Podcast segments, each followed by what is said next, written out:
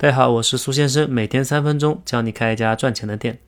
今天我们来说说为什么要去推新品，应该推什么，怎么推。大部分开店遇到困难、生意不好的店主呢，就特别喜欢推新品啊。为什么呢？因为新品可以带来短期的曝光，可以吸引新客户，也可以给老客户一个回来点单的理由。新品一上，朋友圈一发，营收就能涨一涨，所以没理由不上啊，是吧？那电影生意不好就上新的这种上新的动机是很有问题的。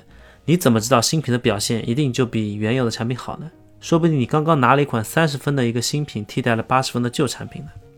顾客点单会更偏好新品，你短期的营收是上去了，但长期的收益可能是负的。我们说要上新品，一定是要有计划性的，频繁的上新、应激反应一样的上新，或者偶尔更新、偶尔不更新都是不可取的。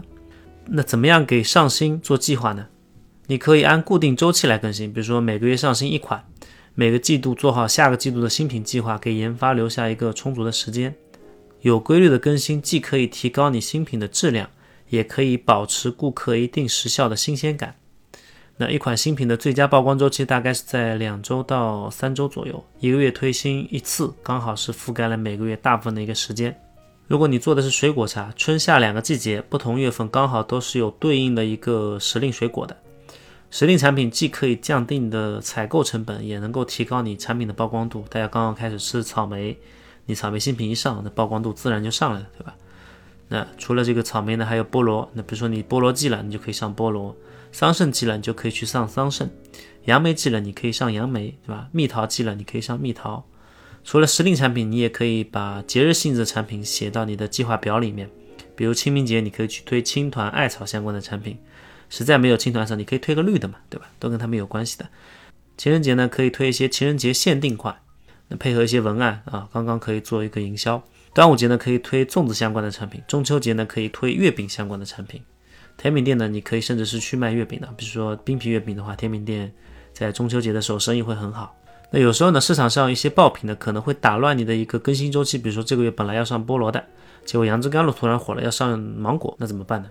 你可以把这些爆品作为计划外的新品，在保证原有新品上新的一个基础上，再去做一个市场的热点。当然，如果你的产品研发比较给力，你可以让它做一些年度计划，然后储备一部分的新品，然后在换季啊、节假日啊有热点发生的时候，可以有备无患，随时准备上新。比如二零二零年秋分那天，朋友圈刷屏了秋天的第一杯奶茶，如果你刚好有储备相关的产品，第二天就可以趁着热度上线了，这个效果肯定是非常好的。上面其实已经说到了我们该推什么样新品的问题。那如果你打算做一款菠萝的产品，应该怎么去做研发，找到一个突破点呢？有心法可能会更偏好颠覆性的创新，做一个全新的、没有人做过的产品。这类新品的风险是非常高的，有可能二十个全新的产品只有一个卖还行。那我们上新最终都是为了营收服务的。经典产品的微创新呢，是更好的一个研发方向。经典产品呢，是经过了时间的考验，有相当的一个群众基础，保证了基本的营收。比如脚下的黑糖鹿丸鲜奶，它就是珍珠奶茶的微创新；七分甜的杨枝甘露，它就是甜品领域的杨枝甘露的微创新。碗装变成杯装，然后稍微改了一下它里面的配比。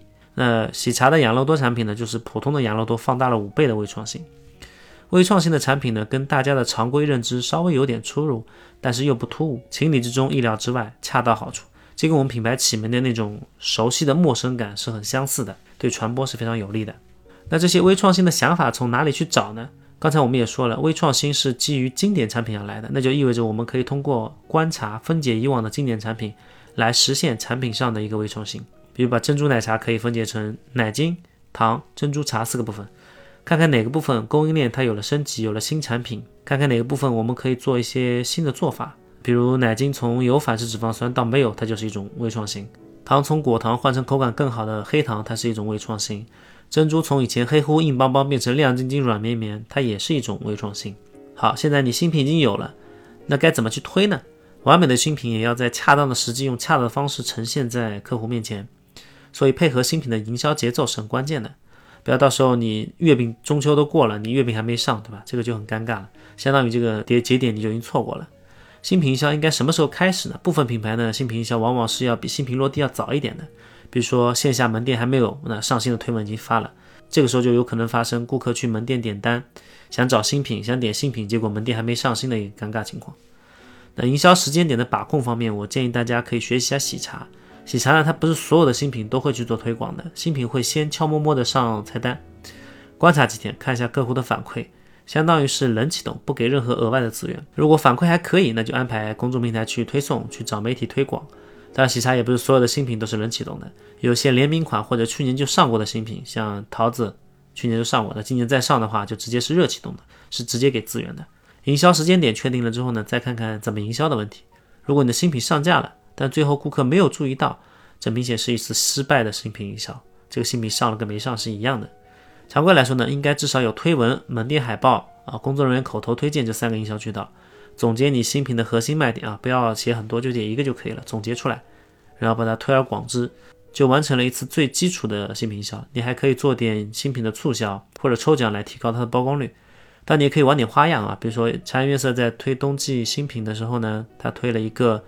同款的主题杯套，让顾客呢把一句一直想告诉他的话或者新年愿望写下来，然后随这个杯套一起送给对方。那买的人一拍照，收到人一拍照，至少就是两个传播点了。具体的营销方法思路呢，我会在以后讲到，这里边就不具体展开了啊。好，今天我们的课呢就讲到这里。今天这节课呢讲了为什么我们要去推新品，推什么样的新品，以及怎么样推的问题。给大家留个扣罪，你觉得产品的差异化应该怎么做？欢迎留言分享你的观点，你也可以在评论区下留下自己的开店问题，我会定期抽取关注度高的问题在节目中进行解答。